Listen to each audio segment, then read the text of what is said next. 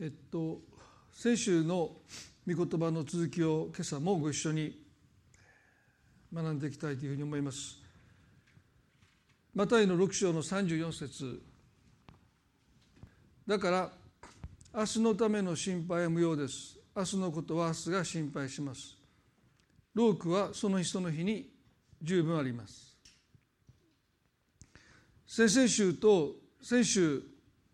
イエスが何を食べ何を飲み何を着るのかという本当に困窮した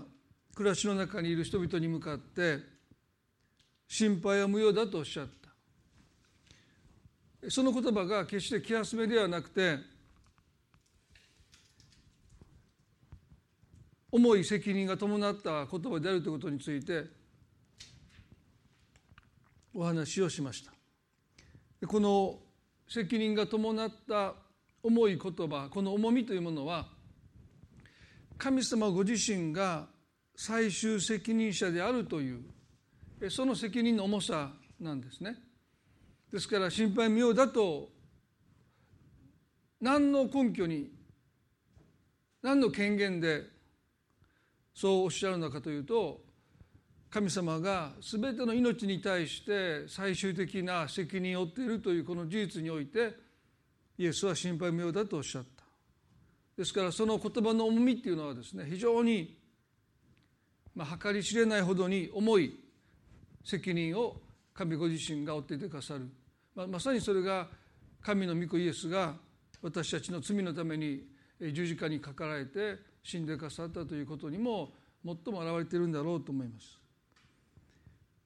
このイエスが心配無用だとおっしゃった第一の理由を先週お話をしました。それは明日のことを明日が心配しますというこのお言葉ですね。イエスの独特の表現ですけどももう少し分かりやすく言うと明日を支配しておられる神様があなたの明日を心配してくださっていますですからあなたが心配する必要は無用ですという意味ですよね。まあ、二重の心配は無用だとおっしゃった。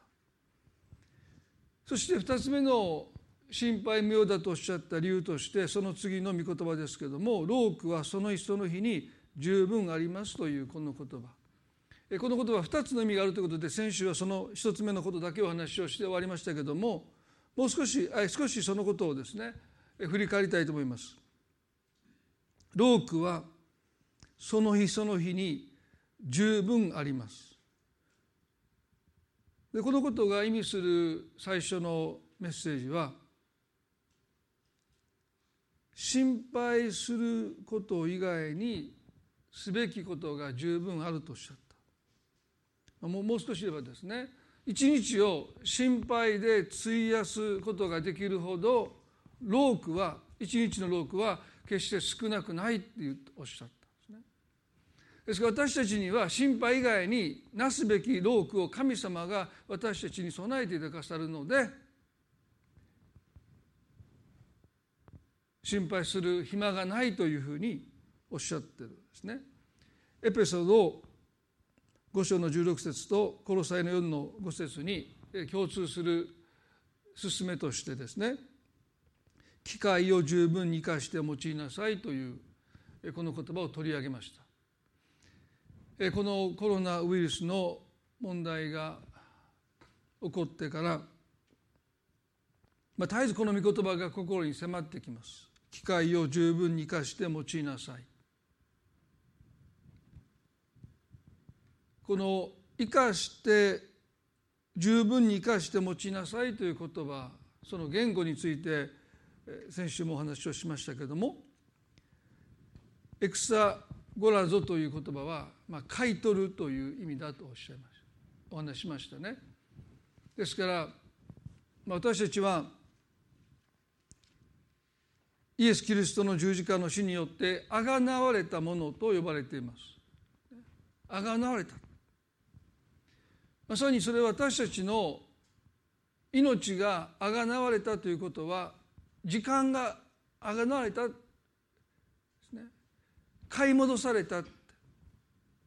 本来私たちが生かされている目的のために私たちの時間というものがイエス・キリストのその贖いによって救いによって買い戻されたのでその時間を私たちは買い戻されたイエス・キリストの命をもって買い戻された時間としてそれを私たちは十分に生かして用いていく一つの責任というものを負っているんだということです。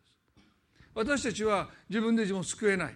でも救われた命すなわち時間ですこの時間を本来私たちが生かされている目的のために私たちもまずは心配から買い戻さないといけないそれが私たちの救われたものの責務なんだということを聖書は私たちに教えています。先週ねとっさに口にした引用の言葉があるんですけれどもそれはあの聖ルカ教会の日野原重明先生の言葉でした。どなたの言葉だったかちょっとパッと思い浮かばなかったんですけども彼はこう言いましたね。人生とは人間が持っている時間のことです。人生とは人間が持っている時間のことです。その通りだと私は思います。ですからあがなわれたこの命をどう私たちは感謝して受け取っていくのか。それは生かされている目的のために私たち自身がその時間を買い戻していくというそのことをですねいつも覚えながら、まあ、このこの時期をですね私たちは過ごしていきたいそんなふうに思います。本当に仕事に没頭して家族との時間をですね本当におろそかにしたなと思う方はですねどうぞ今その時間を買い戻してその家族との時間を過ごす時なのかもしれません。あるいは体を酷使してきたそういう方もらえるかもしれません。時間を買い戻して自分の健康をですね本当に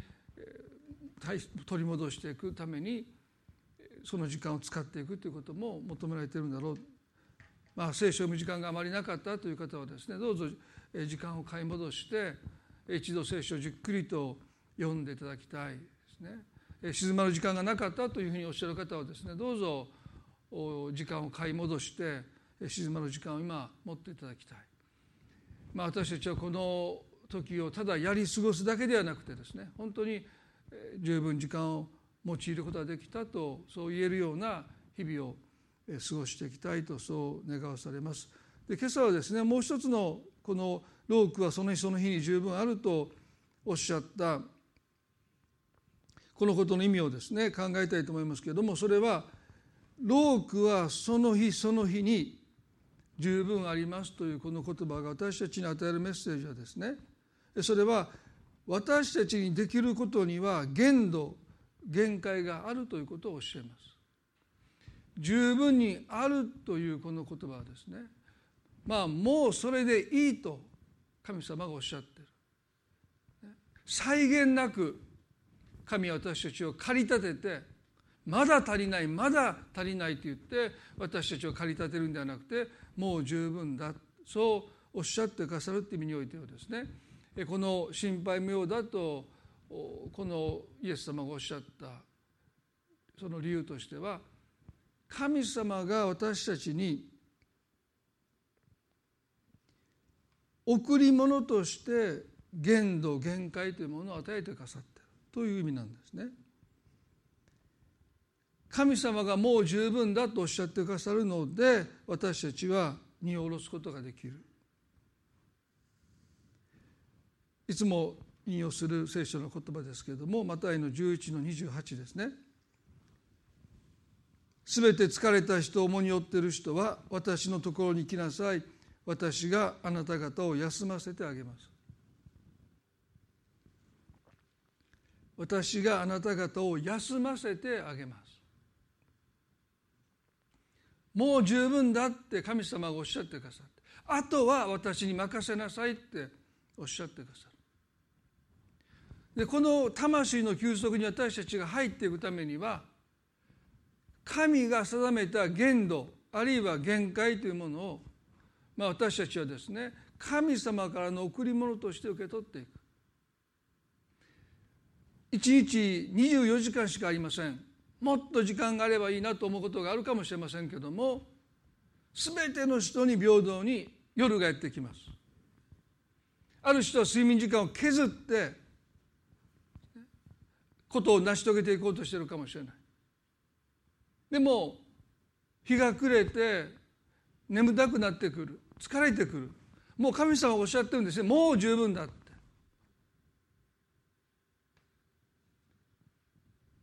神様が定めた限度限界を私たちは贈り物として受け取っていく。それが重荷を下ろしていくという生き方です。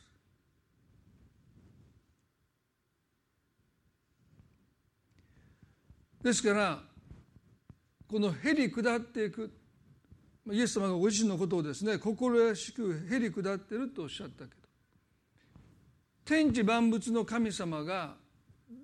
へり下るとはどういう意味なのか。ヘブ書の中にはこの方は十字を学ばれたと書いてます。神の子である御子イエスが人の姿を持ってそれは姿を持ってだけじゃない人としての限度限界というものを身にまとって神の御子であられるのに33年の生涯においてこの方は人としての限度。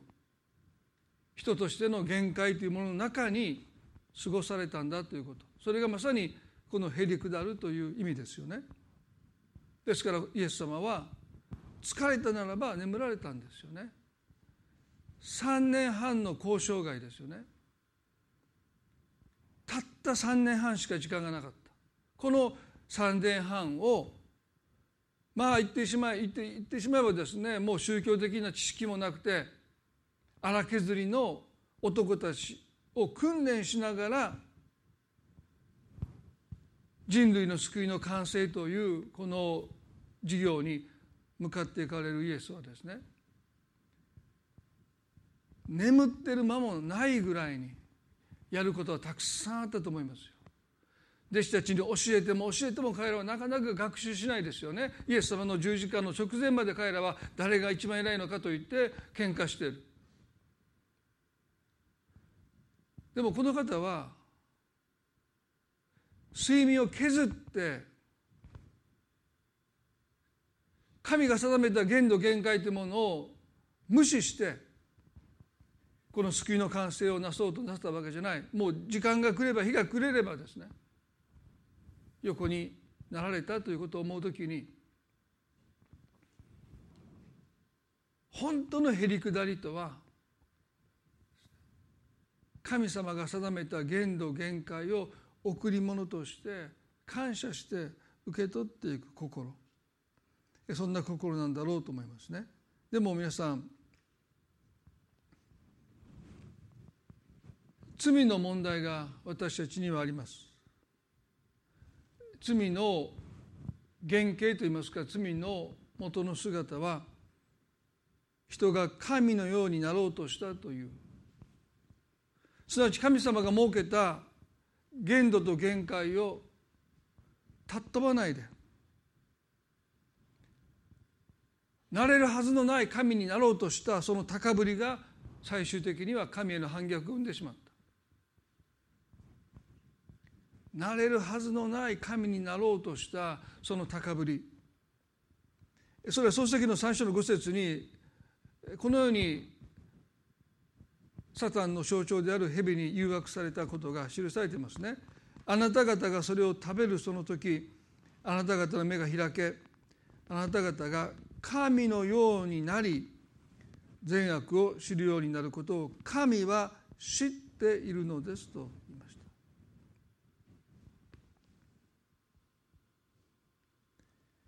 神が設けたその境界線をあなたが勇気を持って越える時にその束縛を自ら打ち破っていく時にあなたも神のようになれる。すなわちもう限度や限界に縛られないであなたも神のように自由になれる。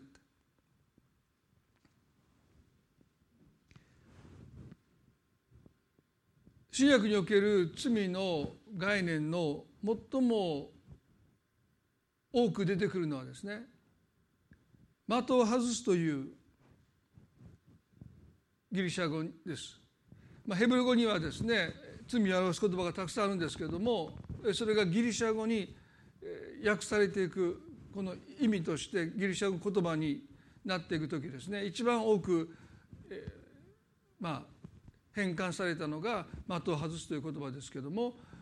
もう他にもですねこの境界線を越えるトレスパスですね立ち入り禁止に入ってしまう足を踏み入れていくという意味において、まあ、一線を越えていくという意味も聖書は罪だと教えてます。でこの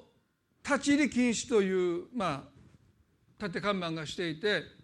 そこに入っていく時に私たちはですねまあ一つの罪を犯しているという意識を持ちますよね。でも神様との境界線において、まあ、なかなかその線が見えません。ですから心配するということもそうですよね。神様が心配してくださってるのに神様に頼ることはできない。私が何とかしなきゃって言ってまあ本来神様が追ってくださるものを私たちが追っていってしまう。立ち入ってしまう。ですね、まあ、それもトレスパス。線を越えていく。でもその時ね私たちはこの在籍感でも名前持たないですよね。ですから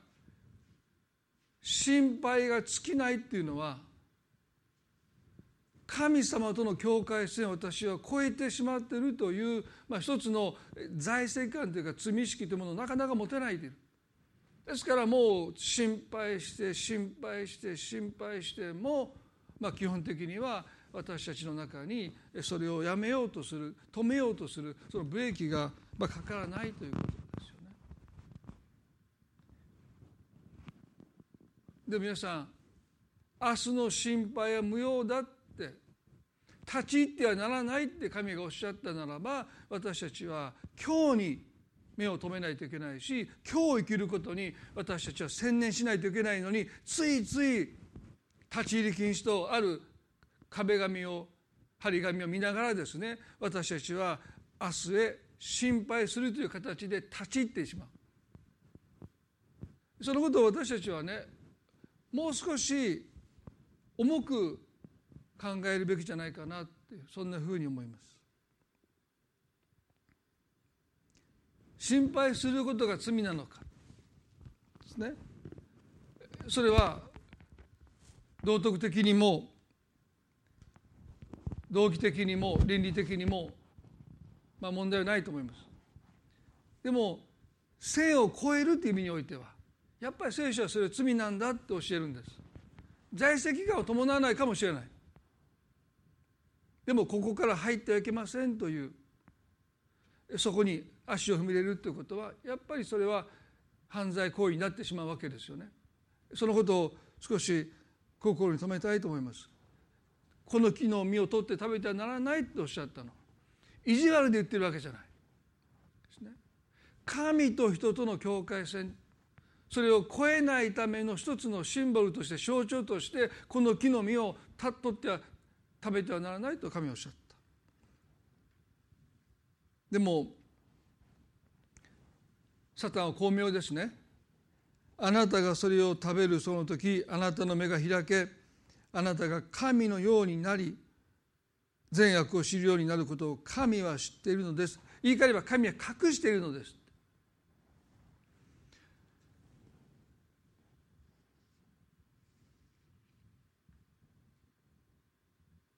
サタンの誘惑にエヴァは陥ります。それは神様が設けた限度限界を神の贈り物としてではなくて神の束縛とみなしたからです。ああ神様は私に知られない知ってほしくないものを隠しておられるんだ。そう思えた瞬間いやそう思った瞬間その木の実を彼女が見た時こう書いてますね。そこで女が見ると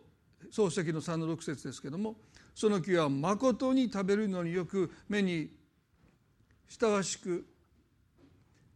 賢くするというその木はいかにも好ましかった。それで女はその実を取って食べ一緒にいた夫にも与えたので夫も食べたって。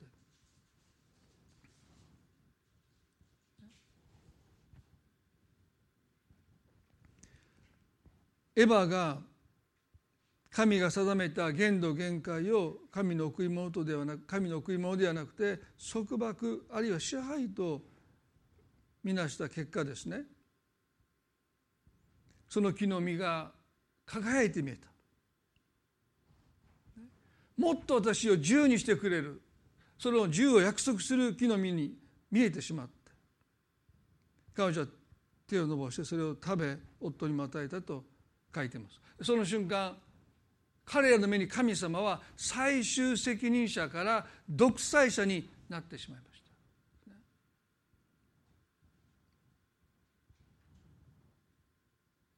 罪がもたらしたのは神様の真実なお姿を歪めるということですよね。すなわち私たちの人生を愛を持って祝福するために導いてくださるその神様が最終責任者であるにもかかわらず私を支配しようとしている独裁者だというその思いを持った瞬間彼らは神に反逆するのはもはや時間の問題ですよね。一度も神につまずいたことがない一度だって神に対して不信感を持ったこともない愛する人を失うという喪失感に苦しんだこともない。にもかかわらず彼らは神に反逆します。それは神が定められた限度限界この木の実を取って食べてはならないとおっしゃったその神様が設けられた限度限界を神の贈り物ではなくて束縛だとみなした結果。あなたも神のようになれるというこの嘘に引っかかってしまいましたね。高ぶりを持ってしまった。結果として神に反逆するのはもはや時間の問題だということです。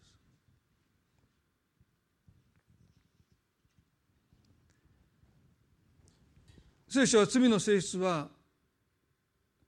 反逆心であり高ぶりであるということを私たちに繰り返し繰り返し教えます。神が定めた限度限界というものをへり下って認めていくこと。それが私たちが罪あるものとしてアダムから受け継いだ罪の性質高ぶり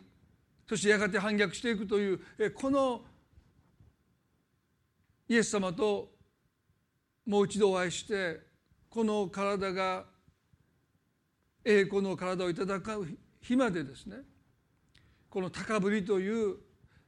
神になれるはずがないのに神になろうとするこの高ぶりの問題を私たちは抱え続けていきますね。でそのために私たちにとって人生において神様が置かれた限度限界を神の賜物として受け取っていくというそのことを私たちは学び続けていかなければならないと思います。パウロという人は皆さんもよくご存知だと思いますけれども当時の教会の指導者であった人たちの中で一番最後に加わった人物ですね。パウロはイエス様と地上において生活を共にした経験がありません。第一コリントの 15, 15章の8節。第一コリントの15の8で彼はこう言いました。そして最後に月足らずで生まれたものと同様の私にも現れてくださいましたと言いました。ここで彼はですね自らのことを月足らずで生まれたものまあ未熟児、本来の出産予定日を待たずに生まれてしまった私は未熟児だというまあ彼にとっては一つは謙遜ですね。他の弟子たち他の人たちはイエスと共に3年半の生活を共にした十字架のあの激動の中を共に歩んできた。そうそういったことが全部終わったと。復活もなさったと。本当に遅れてあのダマスコの途上で復活のイエスと出会って救われて人に加えられたパウロにはですねいつも一つの葛藤があったんですね。それは他の人たちと違って私は一度も肉眼でイエス様を見たことがない。お話をしたこともない。ですから彼は自分のことを突き足らず生まれたもの未熟児だというふうな表現をします。でもねそれとこう彼は言うんですね。突き足らずで生まれたものと同様な私にも現れてくださいました。現れてくださった。こんな私ですけれども主は私に現れてくださった。で私はねちょっとそういう読み方をするのは深く読みすぎてるのかもしれないんですけれども私この歌詞を読んでいてねいつも思わされることはかたや彼は自分が突き足らずなものだと言いつつですねでも復活して40日間イエスは弟子たちとお過ごしになった後天に戻られました父なる神のもとに戻った後本当に限られた弟子にしかお姿を表さなかったんですね。ペトロに神様は違法人伝道のことをですね語られた時もある意味で現れてくださったわけですけどもまたヨハネもそうですけどもでも本当に限られた人たちがですね天に戻られたイエス様ともう一度出会う語らうという経験をしたことがない。ですからパウロはですねあのダマスコの途上で復活のイエス天に戻られたそのイエスとが私に現れてくださったという経験をですねある意味で他の人たちが経験したことのない特別な経験だった。ですから彼は片や月足らずで生まれたものだと言いながらですねどこかでこんな私にもと言いながらですねその主が私に現れてくださったことを誇っているようにさえ感じます。結局私たちは自分を低く見て低くいくらへり下ろそうとしてもこの肉に染みついた高ぶりというこの罪の性質がありますので神様が設けた限界というものをなかなか私たちは贈り物として受け取ることに非常に葛藤します。月足らずで生まれたそれもパロにとっては限界です限度です私はイエス様と一緒にこの地上で時間を過ごしたことがないでもそれは彼は決して神様からの贈り物として受け取ったわけじゃないと思いますよ。なんで私だけがもっと早く彼らと同じように優秀さから言うとですねパウルの方が秀でてますからね。なんで私がイエス様と共に過ごせなかったんだって。負い目として彼はそれをずっと背負ってたんじゃないかなと個人的には感じるんですね。皆さんだってそうかもしれないですよ。あの人はねもっとなんで早くイエス様と出会って救われなかったのか。なんでクリスチャンホームに生まれて物心つく頃にはもう教会に行ってな行ってればもっと違う人生になったかもしれないって。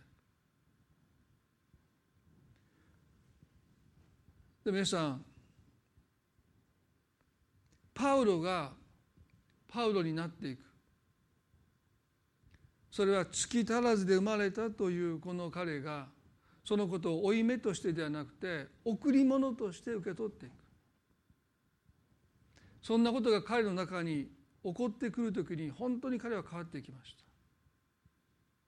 それを負い目として受け取るならばやっぱりどこかで自分を立てようとする自分を上げようとするこんな私に現れてくださったとどこかで自分を主張してしまう。そういう葛藤をですねずっと抱えていかなければならない。神様はねこのパウロを本当に用いるために扱われました。あの有名な第二コリントの12章の中にですね彼は素晴らしい啓示というものを神様がいいた。それを彼は具体的には言いません言ってませんね。でもこのように言ってます。第二コリントの17の7で。第二コリントの12の7ですね。またその啓示があまりにも素晴らしいからです。そのために私は高ぶることのないようにと肉体に一つの棘を与えられました。それは私が高ぶることのないように私を打つためのサタンの使いです。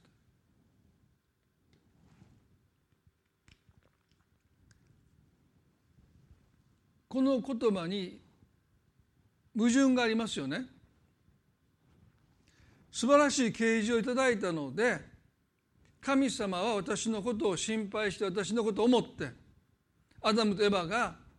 神のようになろうとして高ぶって倒れてしまったその同じ鉄を踏まないために神様私に肉体の時を与えてくださった。そこまでいいですね。でも彼はそのことを最後こういうんですね。それは私を打つためのサタンの使いですと言うんですここに彼の中にある一つの葛藤というものを読み取れますよね私が高ぶることのないためにという神のご配慮の中で私は肉体の時を神様が働いたにもかかわらず彼はそれを私を打つためのサタンの使いだと言いました。まあ、いろんな解釈があります、まあ、私も中華書をいろいろ読んでですね、まあ、いろんな解釈を目にしてきたわけですけれども、まあ、一つの解釈としてはあのヨブの人生においてねサタンがヨブを打つことを神がある意味で許された。結果として彼はあなたのことを耳で聞いていましたけれども今この目で見てますと本当に神様との関係がさらに親しい関係になっていく。でそのためにある意味でサタンは神に用いられた、まあ、十字架のキリストの死もそうですよね。神の御子を十字架にかけて殺すことによって実はキリストはその死を打ち破って復活してくださった。ですからあの呪いのシンボルの十字架が愛のシンボルに変えられたということもしかり。でも私はこのパウロの言葉をですね読むときに私が高ぶることがないために肉体の棘すなわち弱さすなわち限度限界というものを神が与えてくださったということを頭では分かっていながらですねでも片やどこかで自分が宣教していくための働きの妨げになるこの肉体の棘この弱さ限度限界というものを彼はですね神の贈り物として受け入れることには至ってない。まだもがいてるまだ葛藤してる。そして時に彼がなそうとすることをこの肉体の時は非常に邪魔をしたと思うんですね。この肉体の時が何であったか聖書学者の中でも意見は分かりますけれどもおそらく本当に彼が成し遂げようとすることをことごとくこの肉体の時は妨げたんだろうと思います。ですから次第に神様が私が高ぶることのないためにという意図を持ってこの肉体の時を与えていたださっていることを分かりつつも彼はですね私を打つためのサタンの使いだという、まあ、敵対心といいますか怒りといいますか激しい思いをその肉体の棘弱さに対して抱くようになっていった、まあ、私はそうこの彼の言葉を読んでいます。頭で分かってる。でもなんでことごとく邪魔をするんだって。この肉体の棘さえなければその思いがやがてその自分の与えられた弱さに対して私を打つためのサタンの使いだと、まあ、切り捨てるようになっていったんじゃないかな。彼は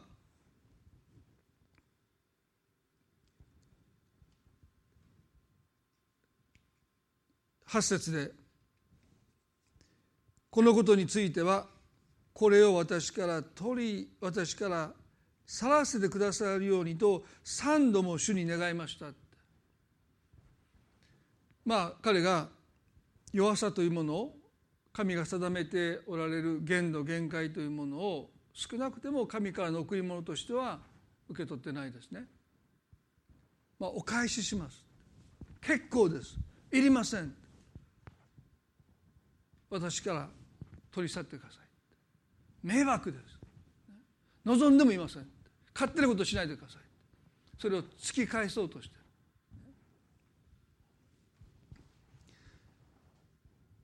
パウロにとって弱さを認めるということは今までの彼の人生の価値観からするとあってはならないまさにそれは敗北なんです私たちを神様が本当に扱われる時に神が何を扱うかというと私たちの抱いてきた価値観ですねこれが変わらないとパラダイムがシフトしないと私たちは基本的には変わらないです。まあ、表面的には少し変わったかのように思えるかもしれないけども本当の意味で変わっていくためには私たちが持ってきた今なお持っているこの価値観が揺さぶられてシフトしていく変えられていく。ですからパウロにとってはこの弱さを誇るようになっていったと彼のうちに書いてますね。ありえないんですよ。でもありえないことが彼の中で起こらない限り人が変わるということはありえないんですね。ですから神様は彼の人生にとってこの弱さとどう向き合うのか。特にパウロにとってはですね。まあある人はですね私は弱さを葛藤もなく認めることができますって。全然難しくないっていう人もいるかも分かんない。でもその人にとって弱さはもしかしたらその人の価値観を変えていく神の手段じゃないかもしれません。でもパウロにとって少なくても弱さを認めていくということはですね弱さと共存していくということはねもう一生私はこの弱さから逃れられないということに対して彼がサタン私を打つためのサタンの使いだと言わないで神の贈り物として心を開いていくそのことが彼の中で起こらなければパウロとしてはおそらく変わらなかった。神様そのことをよくご存知でした。そして3度主に願いましたって書いてます。でこの3度というのはまあ一つの意味はですね3回。でもユダヤの概念の中で3度というのはですねまあ諦めずにしつこく繰り返し繰り返しお願いした。ですから一度お願いしてダメ二度お願いしてダメ三度お願いしてダメあ分かりましたではなくてもしかしたら何度も何度もですね断られても断られてもこの棘を私から去らせてくださいと祈り続けたんだろう。最後に第二コリントの12の910をお見せしてですねまとめたいと思いますけれどもしかし主はこうおっしゃったんですね。私の恵みはあなたに十分である。あなたに十分である。ロークはその日その日十分にありますとおっしゃった。私の恵みはあなたに十分であるってどういうことかって。あなたの足りなさを補うのに十分あるっておっしゃったんですあなたが睡眠時間を削らなくったって私の恵みはあなたに十分あなたの足りなさを補うのに恵みは十分あるんだとおっしゃった。だから私たちは神が定めた限度限界を贈り物として受け取らなければならないんです。あなたの足りなさを補うのに神様の恵みは十分にあります。私たちがへり下るとはこの聖書の言葉を私たちは本当に信じて。神様私の足りなさに対するその補うにあなたの恵みは十分あることを認めます。それがへりくだるということではないでしょうか。ね、というのは私の力は弱さのうちに完全に現れるからであると言われたのです。ですから私はキリストの力が私を追うためにむしろ大いに喜んで私の弱さを誇りましょう。ですから私はキリストのために弱さ侮辱苦痛迫害困難に甘んじています。なぜなら私が弱い時にこそ私は強いからです。なぜなら私が自分の限度限界をへり下って認めて神の賜物として受け取った時こそ私は強いのです。私の足りなさに対して神様の力が表されてくるからだ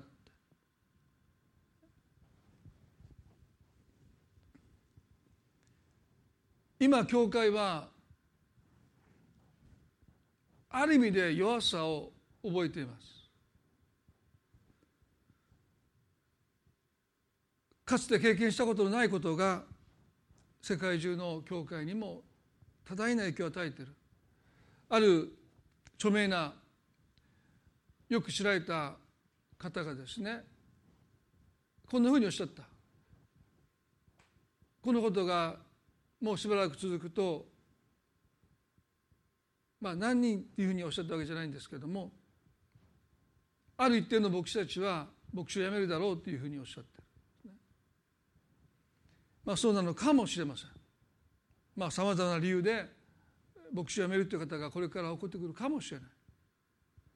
でも聖書はっきりとですね私たちが弱い時にこそそれ単に私たちが弱さを覚えてるそういうことじゃなくてねこの限度限界を神が定めたそして神様が贈り物として与えてくださったということを積極的に能動的に私たちが受け取っていくときに今まで見たことのない恵みの世界が開けてくる。そこに神の力というものが表されてくるんだということを経験する、まあ、私は絶好の機会でもあるんじゃないかそんなふうに思います。皆さんどうぞいろんな制約が今あります。私を打つためのサタンの使いだとそう思うこともしばしばあるかもしれません。でもどうぞこの限度限界制約を神様からの贈り物として受け取るときに私の足りなさを補うに十分あまりある恵みがある。私たちがかつて今まで信頼できなかった神への信頼というものが私たちの中に生まれてくる。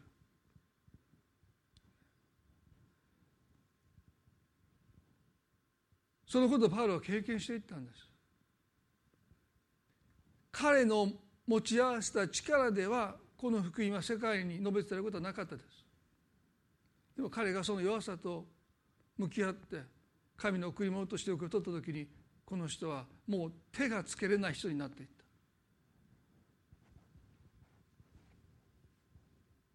私の尊敬する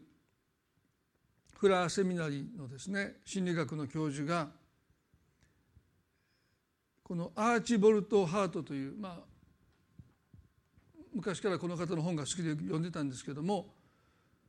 燃え尽きから回復するための10人のステップというですね。まあ今日メッセージの中で10人を全部紹介できませんのでまあもし知りたいという方はですねあの教会にメールしてください。その中の一つを今日最後に紹介して終わりたいと思います。私たちが燃え尽きていってしまう神との境界線を越えてしまう人生の最終責任者が神様なのに自分だと勘違いして重荷を背負っていってしまう。そうそうならないための一つの彼のアドバイスが非常に素晴らしいと思いました。ここに映せたらいいんですけどタイプしてこなかったのでゆっくり読みたいと思いますね。現実に常に向き合っていること。志が自分の能力的限界を超えないように信頼できる友人から自分の賜物について素直な評価を求めるように知恵が与えられるように祈り的確な視点を据えることができるように性別されていない志を満たすために非現実的な目標を高々と上げることは安易に燃え尽きにつながる。最後いいですね。性別されていない志を満たすために非現実的な目標を高々と上げることは安易に燃え尽きにつながる。私たちの持っている責任感その責任感が性別されて私たちの負うべき分になっていくこと。私のくびきは追いやすく私の荷は軽いとおっしゃった。どうか皆さんがもう一度今抱えている重荷をその責任感というその受け皿で抱えている重荷でもその責任感そのものをもう一度神の前に問われて性別されてああ私はトレスパス神様の領域を超えていましたって。へり下って神が定めた限度限界を贈り物として受け取っていく時になんとその荷は軽いのか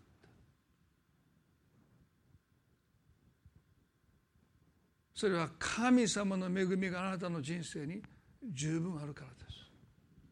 あなたの弱さあなたの足りなさを補うのにあまりあるほどの恵みを持って神様が私たちの人生を導いてくださっていることを今朝もう一度心に留めたいと思います。一言お祈りします。恵み深い私たちの愛する主に今朝も心から感謝を捧げます。私の恵みはあなたに十分にあるとおっしゃった。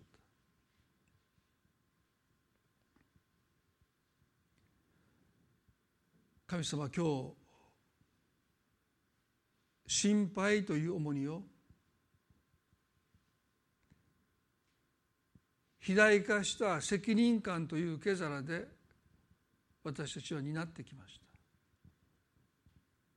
でも私たちの人生のそして私たちの周りにいる人々の人生の最終責任者はあなたです。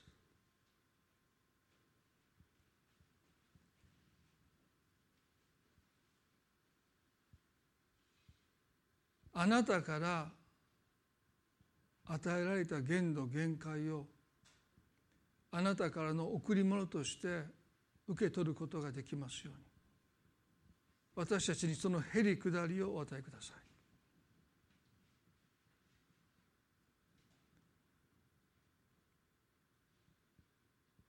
あなたの前に今朝重荷を下ろすことができますように。私があなた方を休ませてあげますとおっしゃった。どうかあなたの平安で一人一人の魂に今安らぎをもたらしてください。私たちが負うべき荷だけをしっかりと担って歩むことができますように。ロークはその日その日に十分あります。もう十分だって。そうおっしゃってくださってる。だから私のもとに来なさいと主は私たちを招いていてくださいます。その招きに私たちは応答し続けていきたいと心からそう願います。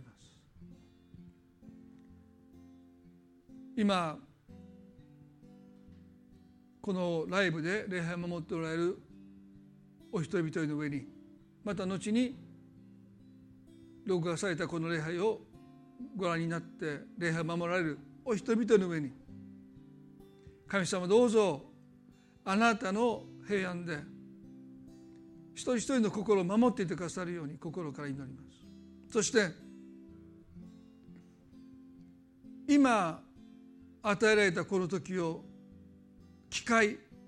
カイロスとして受け止めて時間を買い戻して神様あなたの栄光のために私たちが生かされている本来の目的のために生きることをもう一度学ぶ時間となりますように。私たちの価値観が今揺さぶられています。でも私たちの中の価値観が変わらなければ社会が変わっても私たちは変わらないです。主は私たちの心にある価値観をあなたが今扱おうとしておられるならばどうか。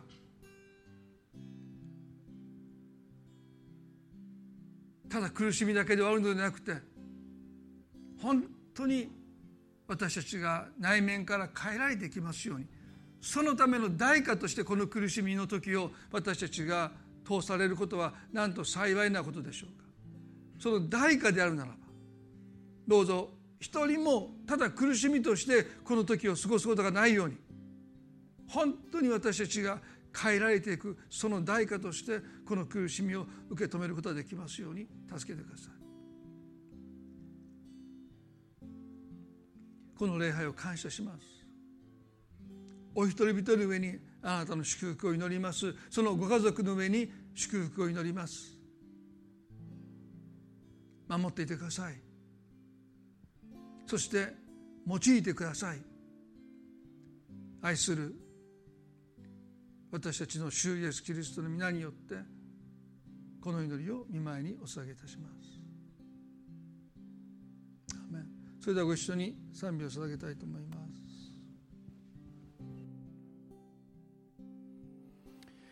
今